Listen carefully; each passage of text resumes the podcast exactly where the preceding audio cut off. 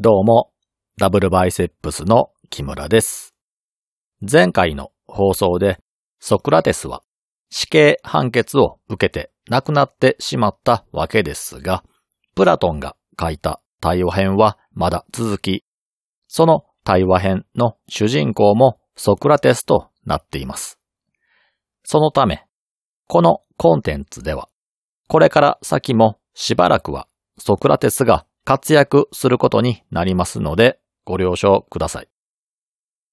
今回から取り扱うことになる本は、共演という作品で、エロスがテーマです。エロスというと、日本語ではエロいといった性的な意味で使われることが多い言葉です。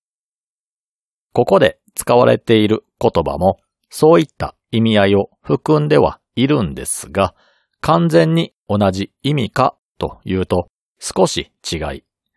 エロいという意味も包含したもっと広い概念として取り扱われています。このコンテンツのこれまでの放送をお聞きになっている方にとっては、アレテの中の美、美しさについて説明していると言った方が伝わりやすいでしょうか。美しさはアレテを構成するものの一つと考えられていますが、その美しさのみに焦点を当てたのが今回からのエピソードとなります。今までこのコンテンツを聞かれたことがない方は、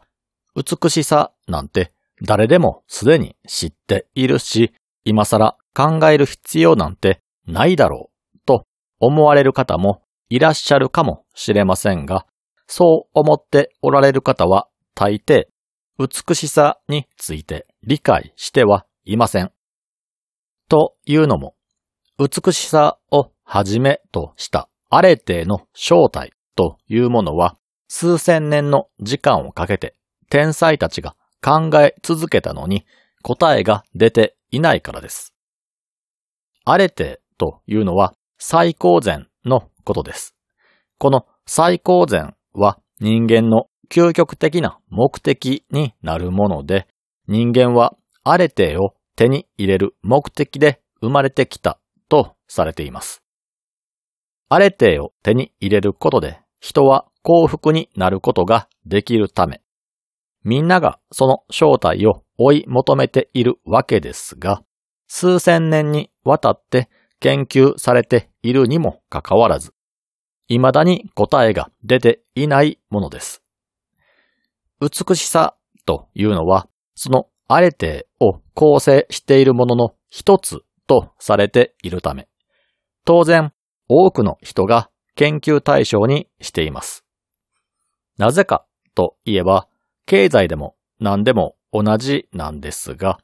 マクロ的なものを解明しようと思った場合に、その構成要素であるミクロを研究するというのはメジャーな方法だからです。ミクロの積み重ねがマクロになるため、あれ程の正体がわからないのであれば、その構成要素を研究しようというのは王道なんです。しかし、アレテは難解なもので、その構成要素の一つである美しさですら数千年の研究を経ても未だに解明できていません。にもかかわらず、今回初めて美しさについて考えた人が答えにたどり着いているはずがないということです。では、なぜ美しさというのがそれほどまでに難解なのかというと、美しさは様々な要素を含んでいるからです。美しさについて深く考えたことがない人が、美しさとは何かと尋ねられたとすれば、多くの人が見た目の美しさについて語り出すことでしょう。自分が好きな芸能人や好きなアーティストの作品、あるいは花や草木などの自然などを持ち出し、これが美しいものだと言って例を挙げて説明するはずです。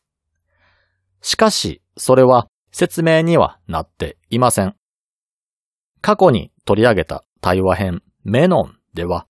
色や形の説明をする際に、説明するものの要素が入っているものを例として挙げても説明にはならないと指摘されていました。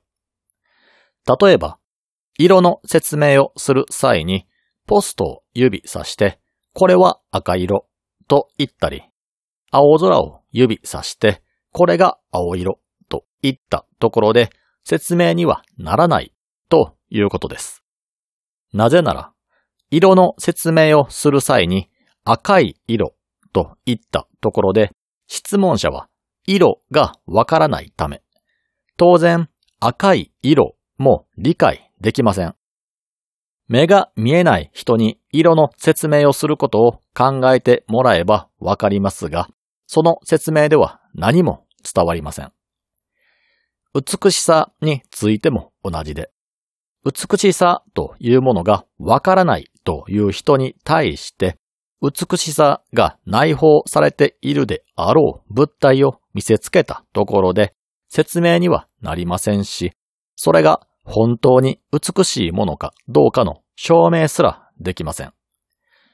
ここで求められているのは、形容詞としての美しさではなく、美しさそのものについての説明だということです。かなりわかりにくいと思うので、もう少し説明すると、私たちが言葉として使う美しさは何かを形容する際に使われる言葉なので、美しさという言葉は対象物に依存した使われ方となります。例えば、目の前に花があるとして、その花をあなたの主観で美しいと感じる場合、その美しさを他人に説明する際には、これは美しい花だと説明するでしょう。では、その説明は美しさの説明になっているのかといえばなっていません。美しいという言葉は花を修飾するために使われているだけで、美しさそのものの説明にはならないということです。この花はどのように美しいのか、なぜ美しいのかを語り尽くしたとしても、それは花の説明をしているだけで何者にも依存しない美しさそのものの説明になることはありません。では、独立した美しさとは何なのか？それを考えていくのが今回の対話編のテーマとなります。この共演という作品は対話編ということになってはいますが、今までのように対話を行いながら物事の本質を掘り下げていくという感じの構成にはなっていません。当時のギリシャで主流となっているいくつかの説を複数人の登場人物の持論として紹介し、それに対して最後にソクラテスがそれぞれの主張に対する反論と自身の主張を行う形で構成されています。ここで一つ注意が必要なんですが、エロスとは基本的に性的なものも含む愛情や、それに伴う美しさのことを指すのですが、ここで取り上げられているのは、成人男性が未成年の男性に抱く愛情をエロスとし、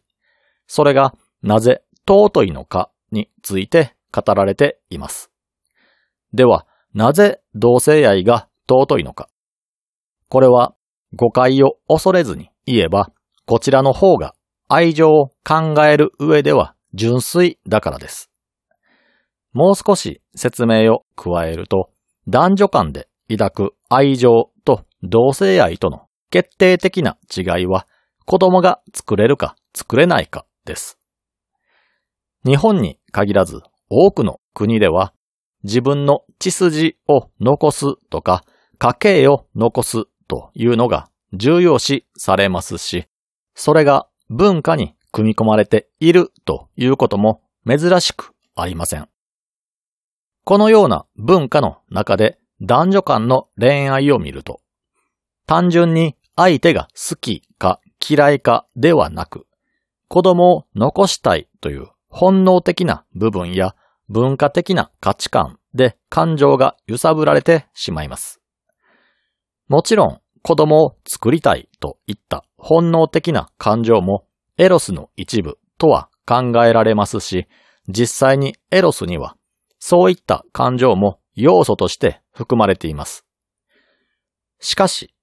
子供を作りたいという思いとパートナーに対して愛情を注ぐ行為と比べると全く同じかと言われるとそうではないという気がしないでしょうか。今回のように、エロスについてだけ考えるとする場合には、そういった別の要素はノイズになりかねないため、あえて外して同性愛に限定して尊いと主張しているのだろうと思われます。これは私の推測もかなり入っているため、専門家の意見を聞くと違った主張が出てくるかもしれませんし、私自身も今後学習を続けていく中で意見が変わるかもしれませんが、こういう考え方もあるというのを押さえておいてください。ということで、前置きはこれくらいにして、まず一つ目の説から紹介していきます。一つ目の主張としては、パイドロスという人物の口を通して、主に神話や人が取る行動をベースにして語られます。一つ目の主張で、いきなり最初に注意として言ったことに反することになりますが、パイドロスが語るエロスには男女間のエロスも含まれます。共演という作品の全体的なテーマとしては、男性愛の方が純粋だということになってはいますが、男女間のエロスについても完全否定はされていないということです。パイドロスの主張に戻ると、彼が言うには、美の女神であるエロス。これは別名アフロディーテや英語ではヴィーナスと呼ばれる存在ですが、そのエロスが誕生した速さについて言及します。誕生した速さというのは生まれた順ということです。世界にはまずカオスがあり、その次にカオスから分かれる形で母なる大地であるガイアが生まれ、エロスはその次に生まれたから最も尊い存在だと主張します。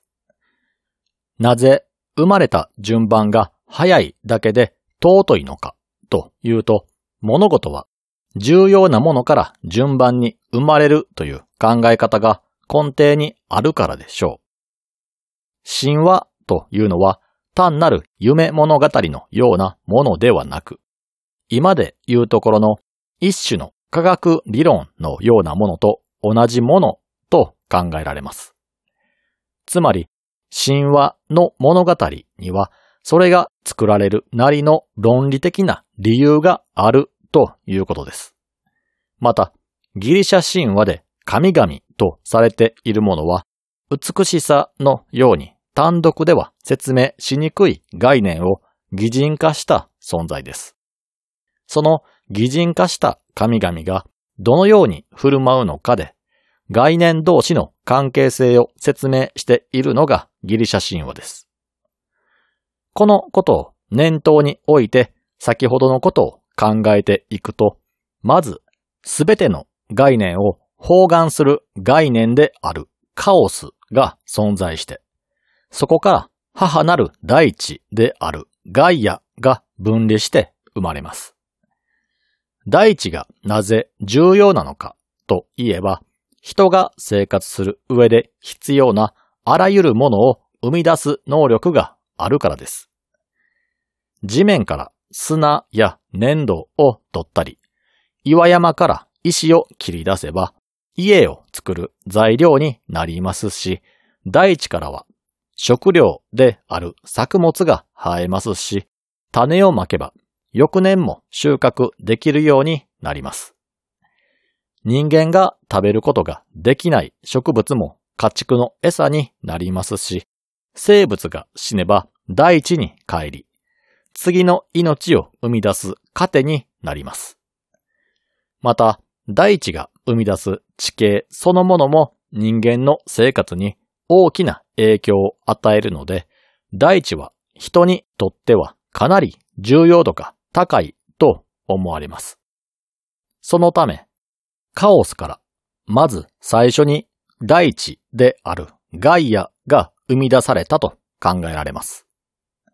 その次に生み出されるのがエロスです。エロスが2番目に誕生したというのは、もちろん人類存続にとって重要となる子供を作るためにも必要だというのもあるんでしょうけれども、パイドロスが今回の主張で重要視しているのは人生の目的を与えてくれるという点です。人というのはこの世に生まれ落ちても目標がなかったとすれば生きている意味がありません。人は生まれ落ちたからという理由だけで生き続けることができるわけではなく、人生を歩むためには理由が必要です。エロスは人が生きていくために精神的に最も重要だとされる目的、生きている理由を授けてくれるために重要だということです。人間個人に焦点を当てると人間にとっての外部環境である人間の認識の外側の世界をガイアとするのなら、人間の内側で一番重要なのがエロスだということです。人間が生きていくためには目標が必要で、目標を定めることによって進むべき方向がわかります。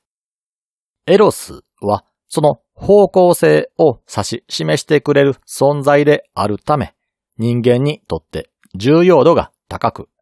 絶対に必要だということです。例えば、自分の臆病が原因でミスをして恥をかくという経験をしたとして、その現場を誰かに見られるとした場合、見られて一番恥ずかしいと思うのは父親でも上司でもなく恋人です。世の中には好きな人の前では格好をつけ、恥をかかされると劣化のごとく怒り出す人が結構な割合でいますが、その人たちを思い出してもらえればわかりやすいと思います。逆に考えれば、男同士の恋人たちを集めて軍隊を作れば、互いに恥ずかしいところを見せたくない、臆病者と思われたくないという意識が働き、最強の軍隊が作れます。この軍隊は実際にあると言われていて、古代ギリシャの定売というところで生まれて結成された新生隊